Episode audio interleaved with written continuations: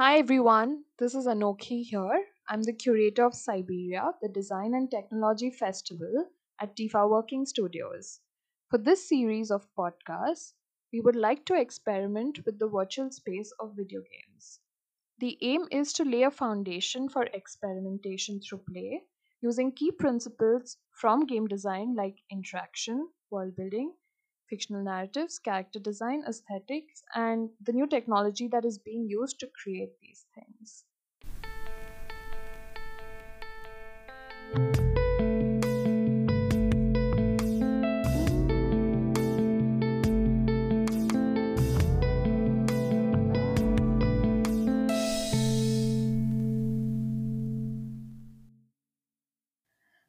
Hi everyone. So today we have a very special guest with us. Um, hi Provides. Thank you so much for being here.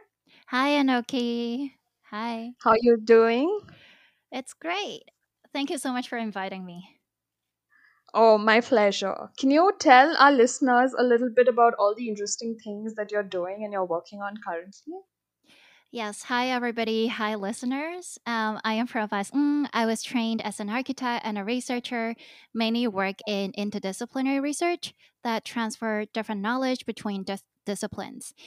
Um, mainly, I think about how these theories can be channeled into design. I have spent time in Russia, Germany, London, and Hong Kong. So it's not just cross disciplinary exchange, it's also cross cultural exchange. Currently, I am teaching at the Bartlett School of Architecture, and I'm also running some independent research. Some of them are on topics like world building um, or designing to facilitate decentralized communication platforms, um, design for media, for renewable energy like solar power. So, AI is deeply embedded in most of the projects. For instance, um, we use AI to fill in gaps for human imagination as a form of creativity, or we use AI to personalize within a large scale information system and think about how we can automate systems and relieve ourselves from boring and repetitive work within design. Oh, that sounds like a lot of things and like so much fun. I have a few topics in mind that I would like to talk about today. Um, since we both have our roots in architecture and also that's how we know each other, um, I would like to start with that. I'm curious to know what kind of problems in architecture are being tackled currently using AI. Yeah, that's a great question. So, AI is used to tackle one of the most fundamental problems of architecture history um, is how to actually take some information in two dimension and then translate that into a volumetric um, object, so into three dimension. One of the ways we can do that is with AI, which can process 2D data like images, floor plans, arranging different units of space into a coherent building, etc. We also have the application of AI within 3D. And think about if AI can automate some of this translation between 2 and 3D. I think a very good example that I've recently seen and that comes to my mind is the Chair Project by Stephen Weiss. Do you know what I'm talking about? Yeah, that that's actually a very very excellent example. So yes, people are combining different styles of chairs and then asking the AI to learn that certain object is a chair. So that is a new autonomy created in 3D chair design. But right now our computational capacity is still low. Where if we are to process a large amount of 3D object, it's super difficult, it's computationally expensive, so this is where the opportunity for us as designer comes in is that human and machine we can collaborate. So some things AI is less good at doing, human can help, and vice versa. Um, for instance, in the chair example, the AI is better at processing 2D images, where human are very good at spotting depth within an image and can train the AI for that. At the same time, the image, the chair image the AI output, human can reconstruct them in three dimension. I think we'll come to this a little bit ahead, but I think another idea that I want to talk about that intrigues me when I when it comes to like visual design in AI hmm and like 2D image processing is is the idea of the style transfer. Yes. Yeah, so I talked about styles of chair. So the idea of AI transferring style actually comes from computer graphics community Mm-hmm. where they are modeling um, different objects and then they have to imitate or mimic very organic or biological forms like human skins, um, textures on a plant. So they were thinking of smart ways how you can have texture from an organic entity and map that onto a 3D digital model. So, this is the idea that gave birth to transferring style.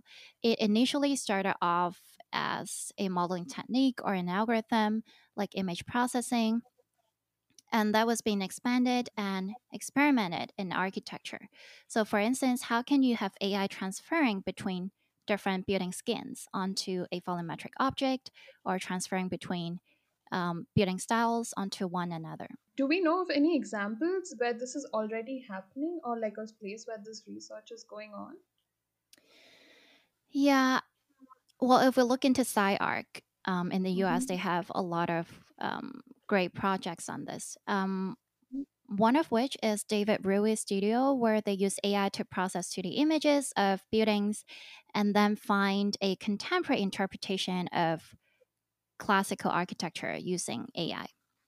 Mm-hmm. So it's transferring the cell between classical architecture and contemporary architecture.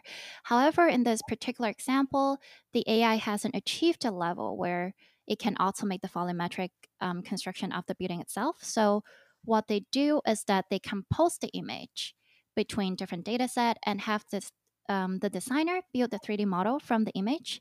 So it's kind of creating this collaboration between human and machine.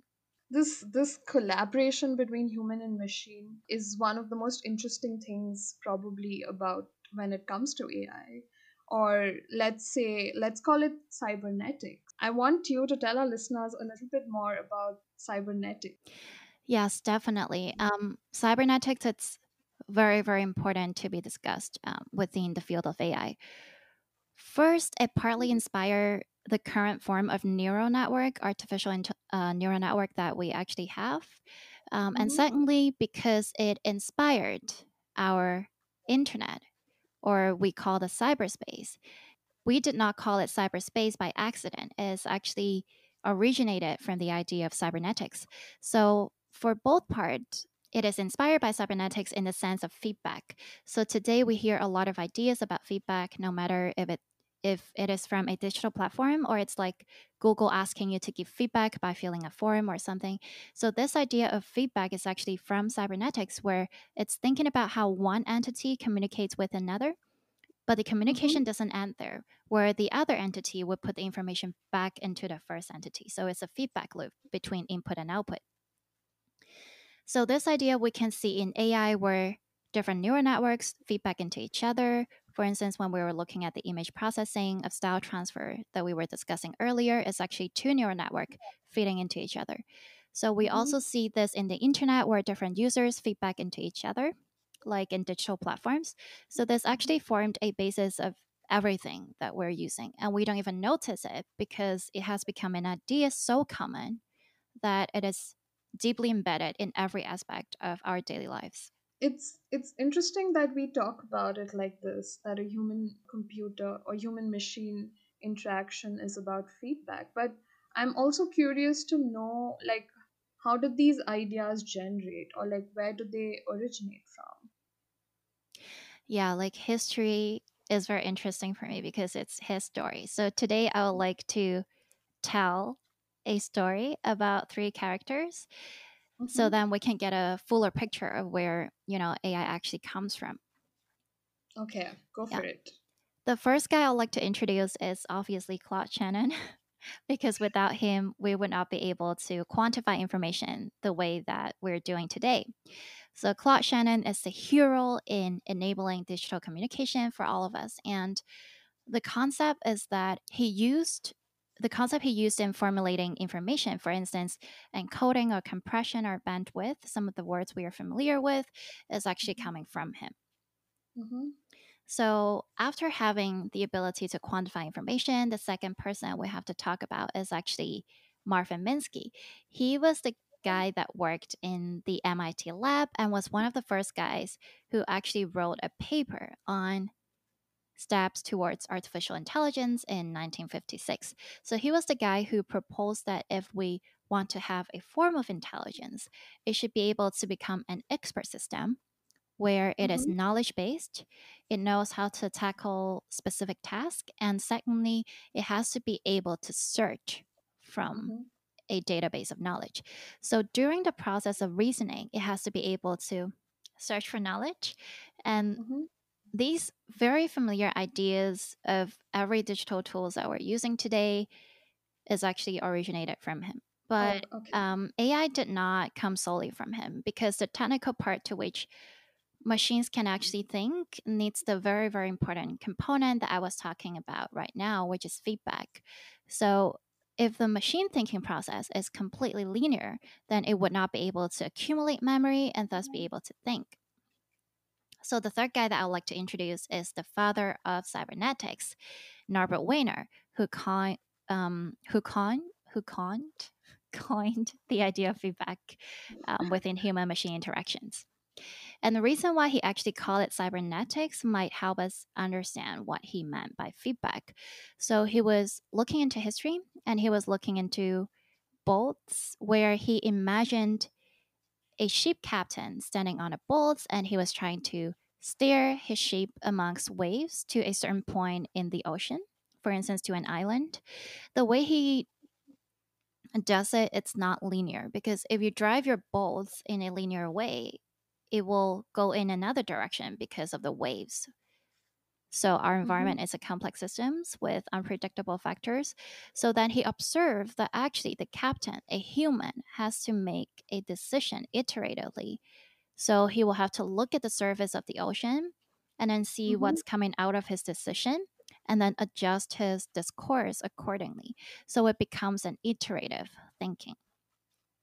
And then Mhm. Wiener also realized that in Greek, such form of steering was called cybernetic. And he thus came up with the term cybernetics, which described this human machine feedback system. And I think that works pretty well because now we're calling cyber attacks, cyberspace, cyber everything, even Cyberia. Yo. Yo. so in his book that was published in Cybernetics, the subtitle was called um, Control and Communication in the Animal and the Machine. So this kind of steering process is actually a form of control, but this control is enabled by communication. Mhm. That's why in technology or computer science nowadays, you would hear a lot about control theory, which is exactly about information communication and this idea of feedback. That's so cool. This Mm. was like a story within a story within yeah, a story. yeah, story within a story within a story. Oh, but Um, actually, I should also say that the heroes of AI does not limit to these three people, but yeah, they are yeah, I the mean, story of it's today. Yeah. a small history lesson. Yeah. Um, but I'm also curious, like, so cybernetics is like a new word that we use nowadays, or we kind of say cyber for everything, which is basically this human machine communication, feedback, or interaction. But what, like, what is happening in cybernetics nowadays, and what stage are we at? Yeah, I, I think cybernetics from the 40s, 50s, 60s until nowadays, it has definitely evolved a lot. And one of the things that we can look at is called free energy principle in neuroscience. Um, it's Mhm. actually by Carl Friston, also in UCL, where he talks about a cybernetic system beyond pure communication at the present tense. So he is talking about our future and how the future and the present feedbacks into each other. So they communicate between each other and Mhm. how we can predict using this information feedback between different times. So it sounds like a little sci fi movie, but it's actually more basic than that. It, it's asking the question of what is intelligence? So Mhm. he observed that when we talk about intelligence, is the capacity to predict. For instance, human intelligence is super fascinating and amazing in that, for instance, when we're thirsty, we would imagine ourselves drinking water. And then if we feel like this kind of future where we drink water is desirable, then we would actually go and grab a glass of water. Another example would be when we go to bed, we might imagine ourselves going to the office the next day, what kind of conversation we have to deal with with our bosses and stuff like that. So Mm-hmm. that's exactly imagining the future. This kind of very instinctive and subtle thinking that we have every day. We cannot exactly prove that it happens in animals nor plants. Um, Mm-hmm. so our science thinks that for now, this is a very unique kind of intelligence, and that if we want to make an artificial intelligence, it will have to have the same conception or principles, be able to predict and be able to self motivate and self learn.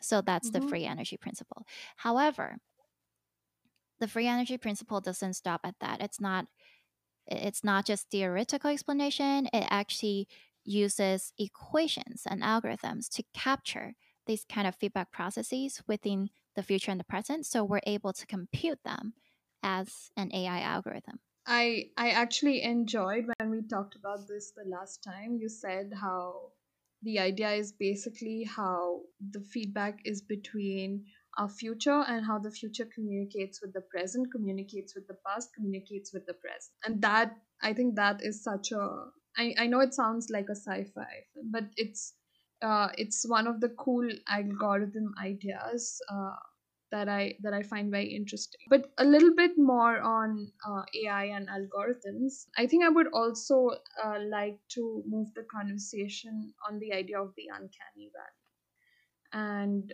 like what is the idea and where this whole idea of simulated worlds came from. Yeah, I think that's a very smart and instinctive um, to build the connection between Uncanny Valley and AI. It's actually not just an ethical problem, it's actually also a simulation problem. Mm-hmm.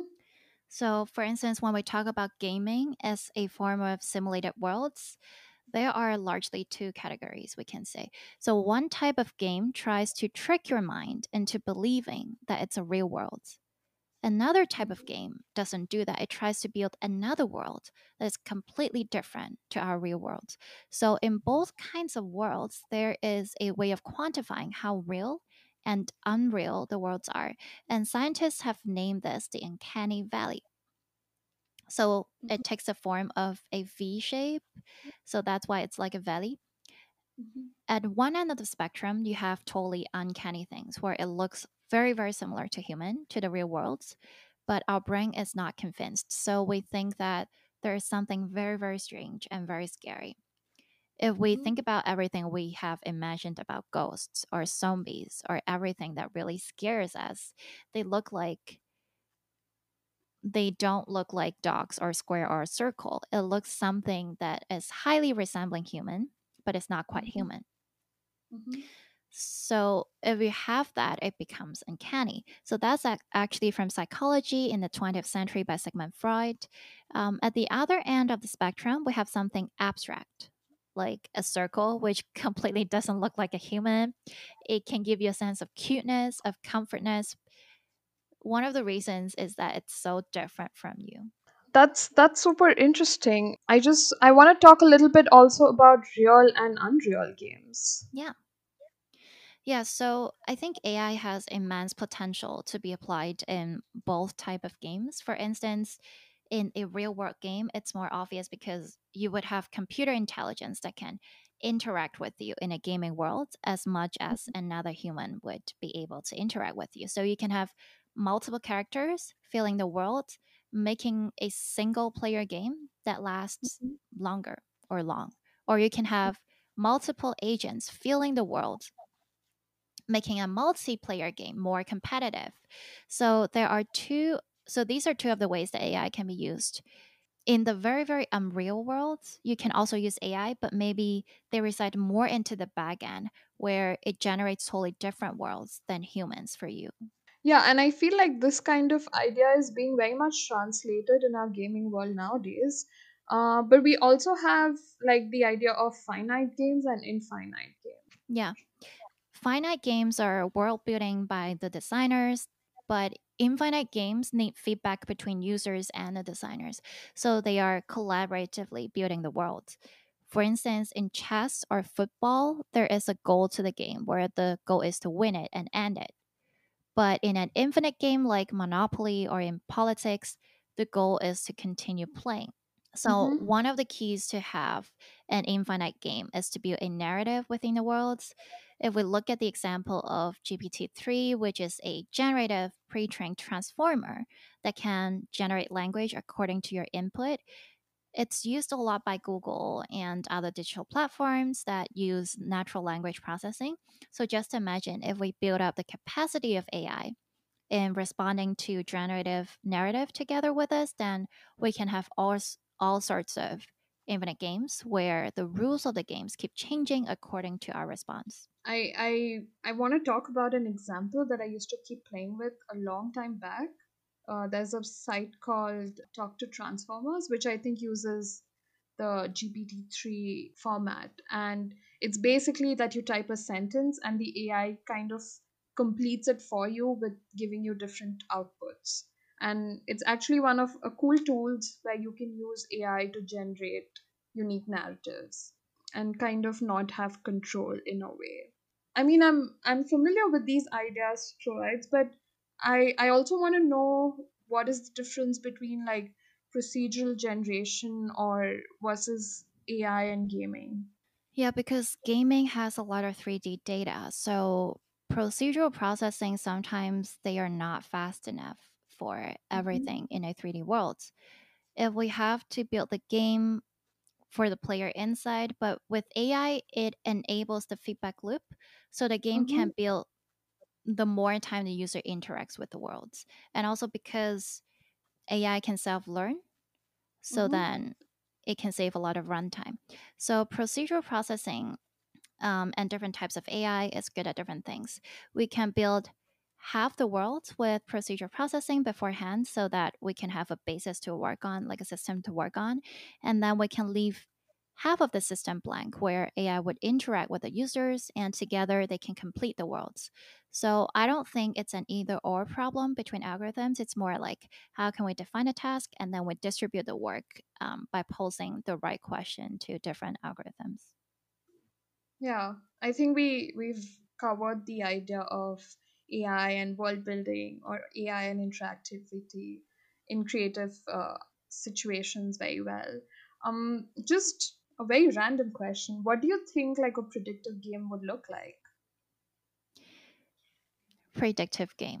Yes, it's actually not that difficult. I think predictive game is everywhere in our world because human has the ability to predict. So for instance, if we look the financial market, it's already itself a predictive game. More Mm-hmm. specifically, if we look at futures market, options market, well that for sure is a predictive game. I guess recently we have the news from GameStation Mm-hmm. where um, a lot of people they organize they self-organize themselves via feedback on reddit and then they predict information and then they realize the information within the financial market so that's definitely a sort of predictive game Okay, that's a great answer, actually. I'm going to have to think about that a little bit. But I want to talk a little bit about this interesting concept I read when I was reading a book on AI and creativity. It's it's Pixar how they use the idea of the fractals or they created this fractal engine to create visuals for their films and apparently this is now used to create special effects uh, including like fictitious landscapes and imaginary worlds yeah so fractal engines they were used to create characters to convince our Mhm. brain in thinking that they are real organic Yeah. objects. So, for instance, in Star Wars, porgs only exist because of Star Wars. So when they were shooting Star Wars, they were they wanted to go to this island to film, and then there were Mhm. a lot of birds like puffin on the island where they are filming, and it's just impossible to make them go away. But obviously, you cannot have puffin on another planet that is not Earth. So they had to sort of replace the animal with some alien creature um, with very realistic organic details. So the detail of the porgs, which is the animated creature, is made by fractal engines. Yeah, and I think I also read that it was digitally more difficult to get rid of the puffins So it was more important to use an, another form of digital design to kind of create a new form of animal or bird uh, for this shot, and that's how the porgs existed, which is which is so great. Um, I love I them. They're think so. I think that's kind of all the informative questions I have. I I think uh, I would like to talk to you about a little bit about your current projects and also where I could go look at them. Yeah, so my current projects, there are two current projects. the one of one of the project is Project Current, oh. which Oh, stands at the convergence between AI image processing, live stream economy, photometric cinema, and personalized narrative. So we have a 12 minute speculative cinema that illustrate what this future might look and feel like, where we're able to have a participatory pipeline with human and AI in the same pipeline for design. So feel free I think to we also yeah. we also had it at Cyberia last year, Oh, yes. yes, we it. did. But the project has evolved a lot since Yeah. 2019, and we're preparing something for 2021 as well. So stay tuned. If you want to see our volumetric cinema, you can visit us at www.current.cam. C A M Mm-hmm. cam. Yeah, so also, I mentioned earlier, I've done some projects on renewable energy and solar energy. So another one of the project is an applied one that thinks about an information theory approach to biodesign where AI is used to predict and preempt energy demands within a city context. So you can also visit that project on our Instagram uh, page r.e.ar underscore underscore, or you can just go to my Instagram page at p r o v i d e s dot i s m. I'll make sure to add the links below for the info of the podcast. Yes, I will. Um, I I'm gonna go check them out. I think I already follow your page, but I haven't seen the r.e.ar underscore underscore. yes, go and Um, subscribe. Another thing provides you've been working and living all over the world. I think from the time I met you, you've probably moved to four different cities. It's a very, very long friendship. Yes. what are I'm I'm also curious to know the kind of media or futuristic ideas that influence you when you're so much around the world and like having access to different cultures and different institutes also, right? Just out of curiosity, do you want to recommend some books or sort of digital media to me and our listeners? Yes, well, since I'm Chinese, I'm going to recommend some Chinese sci fi. Um, Yes, go for it. yeah. So, a very good one that engage in world building, which synthesize between physical knowledge and our imaginary, is the three body problem. So I really love the sci-fi because it, the author was actually originally a physicist and an engineer, so he is very proficient at science knowledge. So, for instance, in the story, he would discuss what is actually intelligence so he used knowledge from the Kardashev scale, which is measuring intelligence level as a civilization. And then mm-hmm, he would formulate, you know, how we are able to harvest energy according to our mm-hmm, intelligence scale. And then these ideas were synthesized with his imaginative worlds within a three body problem. So it gives us a sense of uncanny, like this feeling of, wow, this future might actually happen. Um, in terms of academic application, we can look at the Strelka Institute, which actually has a project on Kardashev scale. So yeah, th- mm-hmm. these are some interesting sci-fi inspired by physics inspired um, projects and books. And obviously, I would also like to ask you what books you recommend for getting more insight into the current state of AI because the field is so progressive and is on such a rapid uh, like growth that I feel like most of the books that I probably go looking for they're already outdated. So maybe something that you could recommend that me and our listeners could read when somebody wants more insight about what's happening in AI right now. Yeah, definitely. I mean, a book on AI is hard because it's very current, it's very contemporary, and it's always evolving. So it's you know it, it takes time to publish, and it's it's very hard to have like a book with every kind of AI insight. But I would Mhm. definitely recommend. Okay, now it sounds like advertising. But I really love this book from John Brockman um, it's called Possible Minds, like 25 ways of looking at AI. So he invited 25 authors from fields of art to science to describe their understanding in artificial intelligence, especially in the history. So it's very interdisciplinary. It's also very intercultural per se. Brockman himself have worked with people like Minsky, but at the same time, he sort of revenged the history of cybernetics and discuss the cybernetic significance and the development of AI, for instance, feedback and stuff. So I can, you know, wh- one of the chapters I really, really enjoyed is this chapter by David Kaiser. So he basically talks mm-hmm. about how information is defined and quantified differently for Claude Shannon and for Wiener, and then for us nowadays as users of big data and so on and so forth. So get this book. I think it's really worth it. It came out in 2020, so it's quite a contemporary book. Okay, definitely gonna go get myself a copy. That's all, I think. Thanks so much for all the info, bro. It was great to have you with us at TIFA today. It's Uh, great to talk to you, Anokhi. Always, always very exciting. Thank you so much, and we'll be in touch. Have a great day. Have a great day, everyone. Bye. Bye. The programming you just heard was brought to you by Tifa Working Studios, a contemporary art space located in Pune. To know more about Tifa, please go to tifastudios.in. Our special thanks to Provides NG for being the guest on this episode, and the content for this episode was designed and executed by Anokhi Shah.